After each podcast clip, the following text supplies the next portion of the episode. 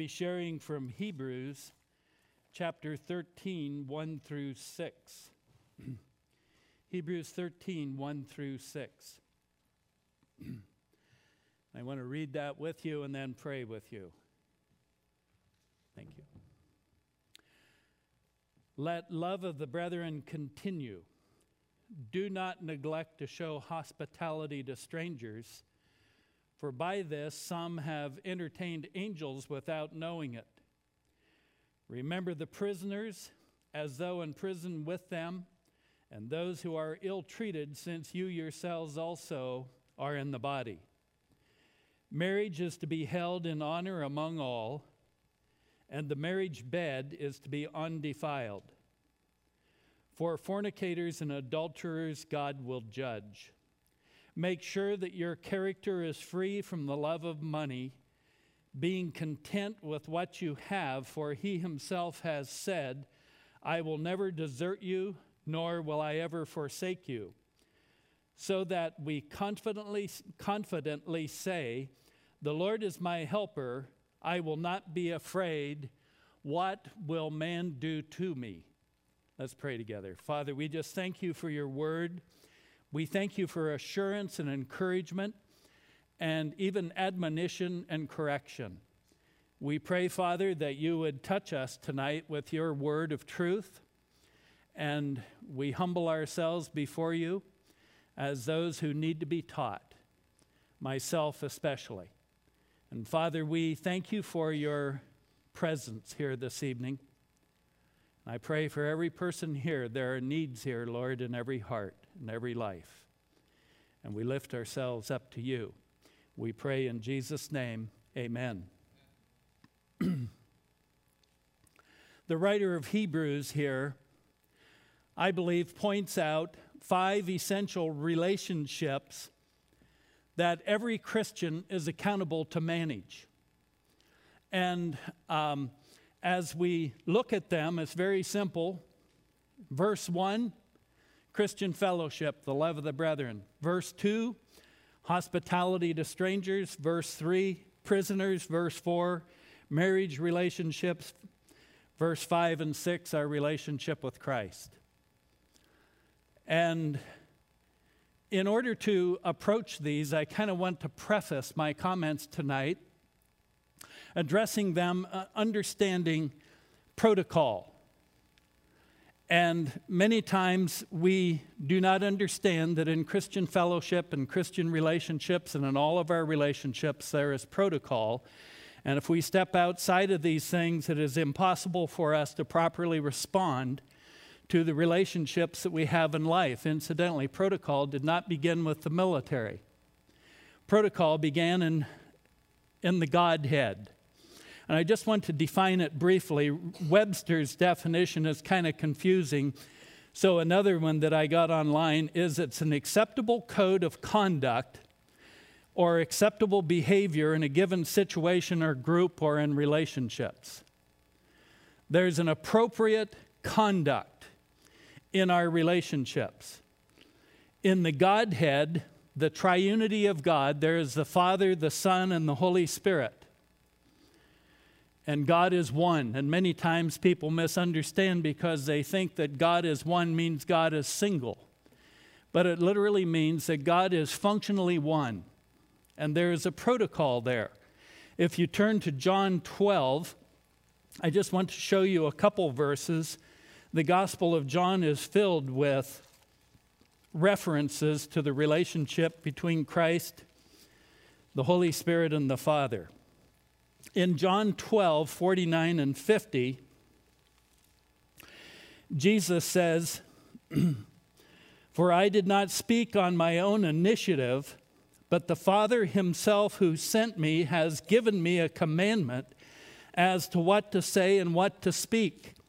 I know that his commandment is eternal life. Therefore, the things I speak, I speak just as the Father told me. Jesus spent considerable time in prayer discerning the Father's purpose, his will, his words, and then carried out the Father's perfect will. There was a protocol there. And if you turn over to 1431, he says,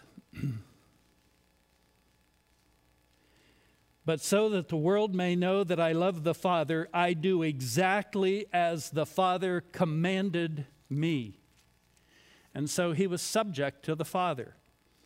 And then, as Jesus here in the Gospel of John speaks of the Holy Spirit, in John 16, 13 through 15, uh, Jesus teaches concerning the Holy Spirit. John 16, 13 to 15.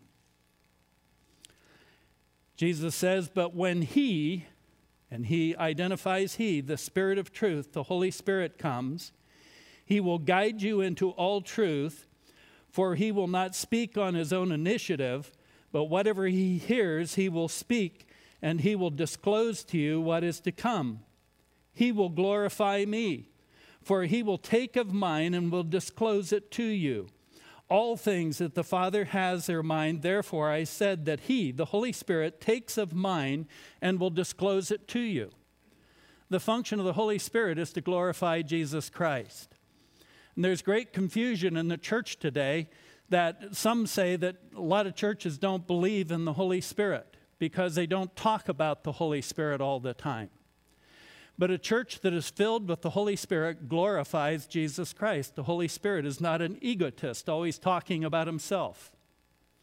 And Jesus Christ was not an egotist saying, Boy, this earth is a cool place. What's in it for me? He subjected himself to the Father. That sense of responsibility and subjection. And so the five essential relationships we cannot be faithful disciples apart from an appropriate response to our relationships with others. It's all about that. It's not about I'm set free, I can do anything I want. But we are in accountable relationships with one another. The first arena that the writer of Hebrews points to is Christian fellowship, or in other words, the church. He says in verse uh, 1 let love of the brethren continue, not just start, not have a happy season and then wither and fail and be blighted, but to continue in Christian fellowship. We, as a nation, are going through this scenario with Bowe Bergdahl, and as to whether he walked away from his post. Is he a traitor or a collaborator or what? But the church is the post of the Christian community. And we cannot be faithful to Jesus Christ and walk away from the church. And we cannot be functional as Christians without a right relationship with the church, the body of Jesus Christ, Christian fellowship. The book of Hebrews is addressed to believers who are suffering as Christians. They're tempted to abandon the church and to realign themselves with Judaistic formality. But had they done that, they would abandon their post. And they would have corroborated with the archenemy of Christian faith and the Judaistic teachings of the heresies who taught that we're saved by the law, abandoning the gospel of Jesus Christ. One of the things that I have discovered in my life is, is that there are oftentimes multitudes of reasons to do the wrong thing, and sometimes only one reason to do the right thing. I see heads shaking. You've experienced this too. And so, if we are given to our own comforts, our own reasoning, we're going to abandon our post. But we need to stand in what Jesus Christ has called us to be a part of Christian fellowship. We are not to neglect Christian fellowship, the Bible says. It is to be a priority. I had been a Christian for about eight years before I really got involved in a Christian fellowship, and my heart was just kindled, and I was so hungry that every time the door of the church was open, I was there. Not much has changed. I love Christian fellowship. I'm a junkie. I like to be with you guys. I just love it. Don't neglect it. Wolves predate those who are isolated from the flock. Simple as that. Secondly, don't divide Christian fellowship, build others up. Good illustration of this. I should have saved it for the marriage portion of my message tonight, but yesterday morning, Cheryl and I were reading together in the Bible, and we always have a prayer time. And what a marvelous prayer time it was. We global and prayed for some of the prayer requests that we had here last Wednesday and prayed for many concerns in great agreement and passion. And then, after we were done praying and reading the Bible, I pulled my little list out of chores that I had planned on doing yesterday. The first thing on the list was to clean the stove top. And I said, I need to find a good brush and get that stove top good and clean. She said, Oh, no, no, no, no, don't use a brush, you know. And, and immediately my dander kind of went up, and, you know, I'm going to clean, clean the stove top and I'll do it my way. I didn't. and the point is, the point is this is that we can agree in the great things and cry out to God, and then there's some little thing cleaning the stovetop that is, you know, raising the blood pressure and causing division to where we were going to have a bad day if something didn't happen. And I said the magic words, yes, dear. and so the big things need to remain the big things. Don't divide. Don't divide the Christian fellowship. Thirdly, don't abuse the Christian fellowship. Have a heart to give and to contribute. There's a massive difference between receiving and taking. Receiving means that we receive what God has brought to us through the lives and the ministries and the gifts of others, but taking is, I'm here for what I can get and I don't care about anybody else. It's all about me. But to become a person who is a contributor in the lives of others and to have that mindset to look at people not from the point of view, what do they have to offer me? But from the point of view, is what can I do to bless them? It's a world of difference. And that's the way we should see Christian fellowship. The second area here that the writer calls us to respond to appropriately is our relationship with others. He says, Do not neglect to show hospitality to strangers, for by this some have entertained angels without knowing it.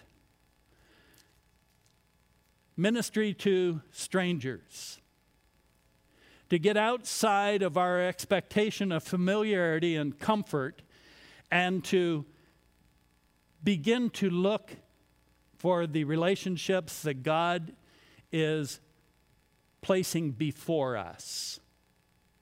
New people, new relationships. The kingdom of God is bigger than our fellowship, our affiliations, our nature, and our culture. I love these home groups. And I remember the first night as people had signed up for the home group, strangers walked into our living room. Didn't know anything about them. Now I don't know how I could live without them. People that I had not met, people that I had not known, people that God has worked in their life mightily and they've contributed so much to me. I'm supposed to be leading the group and they're teaching me. What a blessing. And Gordon's here shaking his head. Same thing in your group. And so, this relationship that we have, the writer says, For by this some have entertained angels without knowing it. Now, the word angel means messenger, and an angel can be a human being who is a messenger of God that God has placed a message through to deliver to you or me, and it can be a heavenly being. It doesn't have to, you know, they don't have to have wings and flap around the living room. But many times we encounter people and we don't even know what's going on in the situation, and they're an angel from God to minister to us, and we have copped an attitude toward them in such a way that we can't receive what God has brought to us. Some kind of arrogance. And so I ask, how do you relate to strangers? With a cold shoulder? With suspicion? With condescension, thinking that you're smarter and better than they to try and impress them with your spirituality? Or you come with a cautious openness that you are in an anticipation that God is going to bring people into your life and each day that God has brought to you to bring a blessing or a message or a correction or something that you really need to know. And have that openness. We have divine appointments, I believe, daily. And are we meeting them appropriately?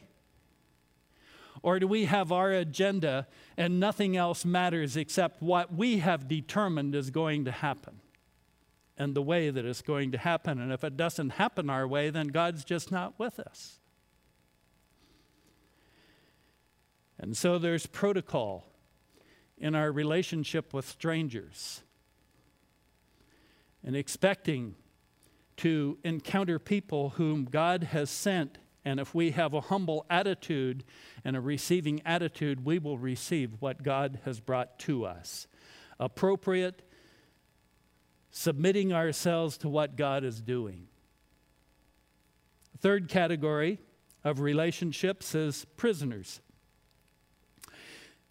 The writer says, Remember the prisoners as though in prison with them, and those who are ill treated, since you yourselves are in the body. Now, this verse, many times I've heard it used as a justification for prison ministry.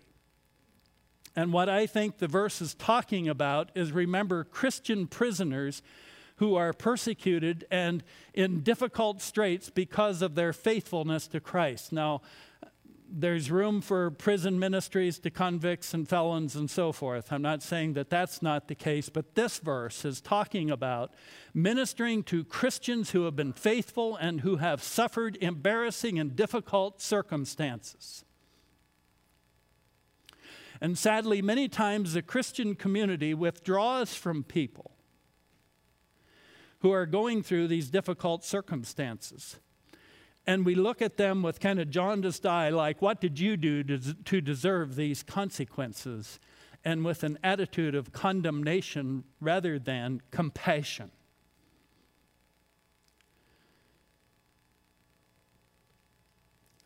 The faithful people who have suffered. There's an organization that probably many of you are aware of called Voice of the Martyrs that ministers specifically to people who are in cultures where they're being persecuted and many times executed because of their faith, and reaches out to such people. And you and I need to have a heart, not necessarily organizationally, but to people who are in those straits. The requirements, uh, excuse me, the protocol is that if we are up, we must help those who are down not to hover over them as though superior. The requirements for such ministry are deliberate outreach, we have to go to them. They can't come to church. They many times are in such difficult straits that we need to reach out and to go actually physically to them to minister to them. In order to do that, we have to know where they're at and understand what's going on in their lives. We need to overcome the stigma of dealing with people who are humiliated or laid low and somehow like to rub shoulders with you know, people who are important in the community or people who are seen as very successful. I remember as a young pastor, I'd go to the conferences and listen to the speakers. And after the conference, I'd rush the stage and try to shake hands with them because that spirituality would rub off on me. And many times I was sitting right beside a person who was going through difficult straits and needed an encouraging word. And that was the person I should have been reaching out to to impart, to bless, to lift up. It involves personal sacrifice because they have nothing to offer us. They have nothing to offer us. It is completely us seeking to help them. Remember the prisoners as though in prison with them. Empathy means with pathos, with feeling toward people. Sympathy means with passion for people who are going through hard times. Caring for them, becoming emotionally attached with them. They're ill treated. Earlier, the writer of Hebrews described people who were going through such things as men of whom this world is not worthy but dignified in the eyes of God. And they should be dignified in our eyes. Fourth category relationship that we need to manage appropriately and respond to appropriately is marriage.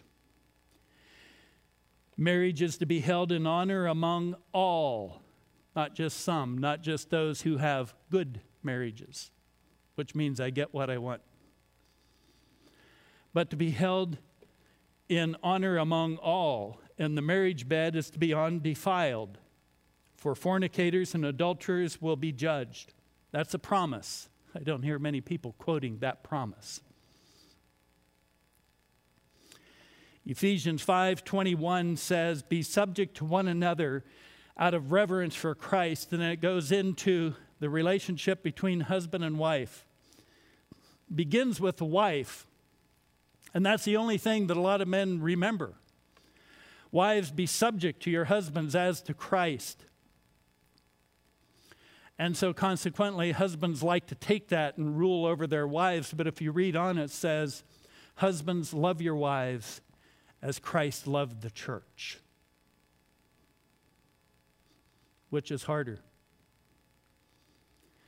And that relationship being subject to one another.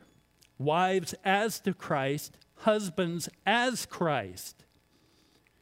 Marriage fidelity. Fidelity is a model. It's a model of a relationship with God in both the Old Testament and the New Testament. Do you think it's important to God? He uses marriage fidelity to be the model of being faithful to God. And so, consequently, the marriage relationship is not only profoundly important, it's essential. That we manage that relationship and exercise appropriate protocol in that relationship. I jotted down here that I've seen men and women invest heavily in doomed extramarital relationships while investing nothing in their own marriage. If they invested 20% of what they were investing in an inappropriate relationship to their wife at home, they would have a marriage. Instead, unfaithfulness. I was going to do the bit, you know, like the TV evangelist. Oops, I got a word from God. And I'm, I have a list of things here that I know, okay? Number one, every married Christian is married to an imperfect person. Am I right? Check. Anybody here married to a perfect person? Okay, we'll pray for you that you could get your vision back. the second thing I know is that we've all failed at heart. Every one of us have failed. The third thing I know is that every person, every married person needs to grow in their ability to love. Every one of us has to do better. And if you're a single person here tonight and you're looking to be married so that, you know, all the whistles and bells can go off and live happily ever after, just modify your expectations because marriage is always a challenge and it always has to be responded to appropriately and it's going to cause you to grow. And growth for most of us is not an easy thing, especially the masculine gender. The next thing I know is that every marriage has difficulties. Every marriage has difficulties. And those difficulties are used by God to grow us if we stick with His program. But God uses difficulties in marriages to mature us. Marriage is for men and women, not boys and girls. And we need to grow up and we need to mature and we need to learn how to care for someone else and to be subject to someone else and to have their needs at heart. The sixth thing I know is it takes two to get married and only one to get a divorce. Don't be that one. It takes two to get married and only one to get a divorce. Do not be that one. Cheryl and I talked about this. We know many people who have abandoned their marriages and waltzed off with Miss, Mr. Perfect, not one person has wound up with happy marriage or a fulfilling life. Faithfulness. I'm talking Christians. Not talking about before we've been a Christian, but as a Christian. We are bound, we have made a covenant relationship in our vows to our spouse. And we are accountable before God for the fulfilling of that relationship. It doesn't matter if she disagrees with how you are going to clean the stove. The last thing is keep the big things the big things and get a sense of humor about the little things. Learn how to laugh at the things that would cause you to divide and polarize and get angry or pout or whatever you do. But manage the marriage relationship. Learn to manage that. It is the greatest laboratory of spiritual growth that God has ever ordained, I believe. Second only, to, second only, or maybe before Christian fellowship. And the last category, the relationship that we need to learn to manage, is our relationship with Christ. it's last but not least. In verse 5 and 6, the writer of Hebrews says, Make sure that your character is free from the love of money, being content with what you have, for he himself has said, I will never desert you, nor will I ever forsake you, so that we confidently say, The Lord is my helper. I will not be afraid. What will man do to me? Our relationship with Christ, faithfulness. What motivates us? Are we motivated by our love for Jesus Christ? Are we motivated by our expectations out of as to what we expect God to do for us if we're good boys and good girls? Talking with Eddie today, Wes Bentley made a statement, and I hope I get it right. But he said, We're not responsible for the outcome, we're responsible for the action. God will take care of the outcome, whatever that might be. But we have to do the right thing and take the right stand and live for Christ. And our motive must not be filthy lucre. Jesus said you can't serve two gods, you know, God and mammon. Take your pick. Faithfulness to Christ has cost me money.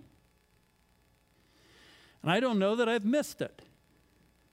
God is faithful and God is good, and He takes care of us even through the most desperate losses. Our motive is not sordid gain, but to honor Christ as Lord, to be faithful to Him. We are judged on faithfulness. We're not judged on our degree description after our name or the office that we held on this earth, but we are judged. Jesus said, Well done, good and faithful. Faithful. And then the next word is what? Servant. That's what we're called to be. And so our relationship with Christ calls for complete humility on our part. Love of money devours character. It devours character. Now, I like money, don't take me wrong, I spend it. And if I had more, I'd spend more. But it's not the driving force in my life. The love for Christ must be. The writer says here make sure that your character is free from the love of money, being content with what you have. Are you content with what you have? Are you contented with your automobile? Are you contented with your house? Are you contented with your spouse? Are you contented with your children? Are you contented with where you're at right now in life, knowing that the Lord is working and that He is faithful and He can deal with whatever you, whatever you face right now? Contentment. We had a couple in our church that kind of watched the television group and the health wealth thing. One Sunday they came, and the father and son said, We've been down looking at jaguars. I said, You've been to the zoo? no, they were looking at jaguar jaguars. And they were looking at these cars. They didn't have one nickel to rub against another. And they said, Oh, it's an act of faith. We believe in God, and we believe that God will make it possible to have one of these. The last time I saw them, they were driving a Chevy like me. It's not about that. Contentment. If God wants you to have more, God will give you more. If you need more, He will provide that.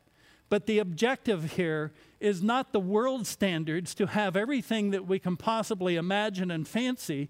The, the objective here is to accomplish God's calling upon our life and the purpose for which He has drawn us into the kingdom of God through His mercy and grace. I want to fulfill that purpose. If it's in a Chevy, fine, or if it's in a Toyota Sequoia is fine. I don't care.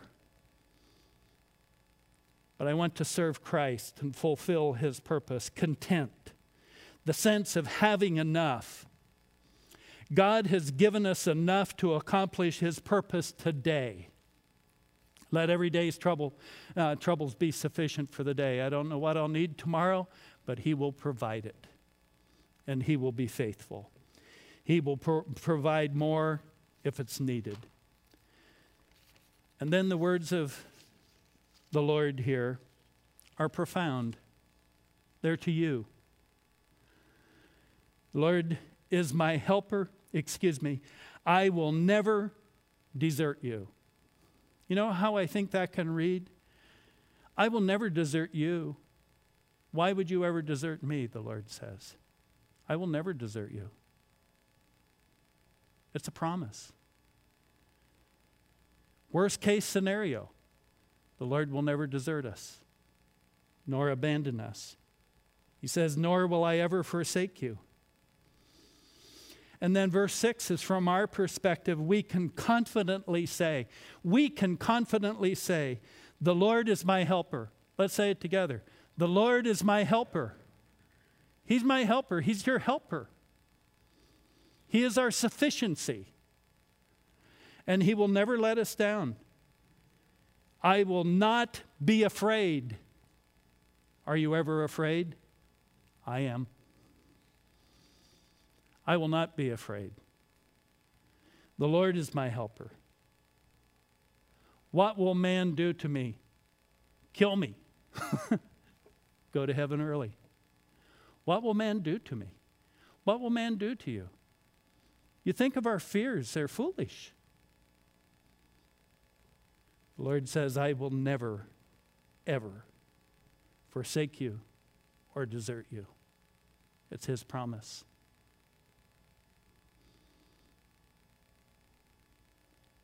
and He has never failed in a single promise. Father, we just thank you for your faithfulness to us all of these years. When our hearts were far away from us and we were unfaithful to you, you were faithful. When we were running away from, uh, from you, you were calling us home. When we were failing miserably, you were communicating your great love to us. Lord, we just thank you for your goodness to us. Yes, Lord. We thank you for your promise, Lord Jesus, that you will never that you will never desert us, you will never forsake us. We believe you Yes, Lord. and we put our faith in you. And we pray in your name. Amen. Amen. Well, when we're done with some questions and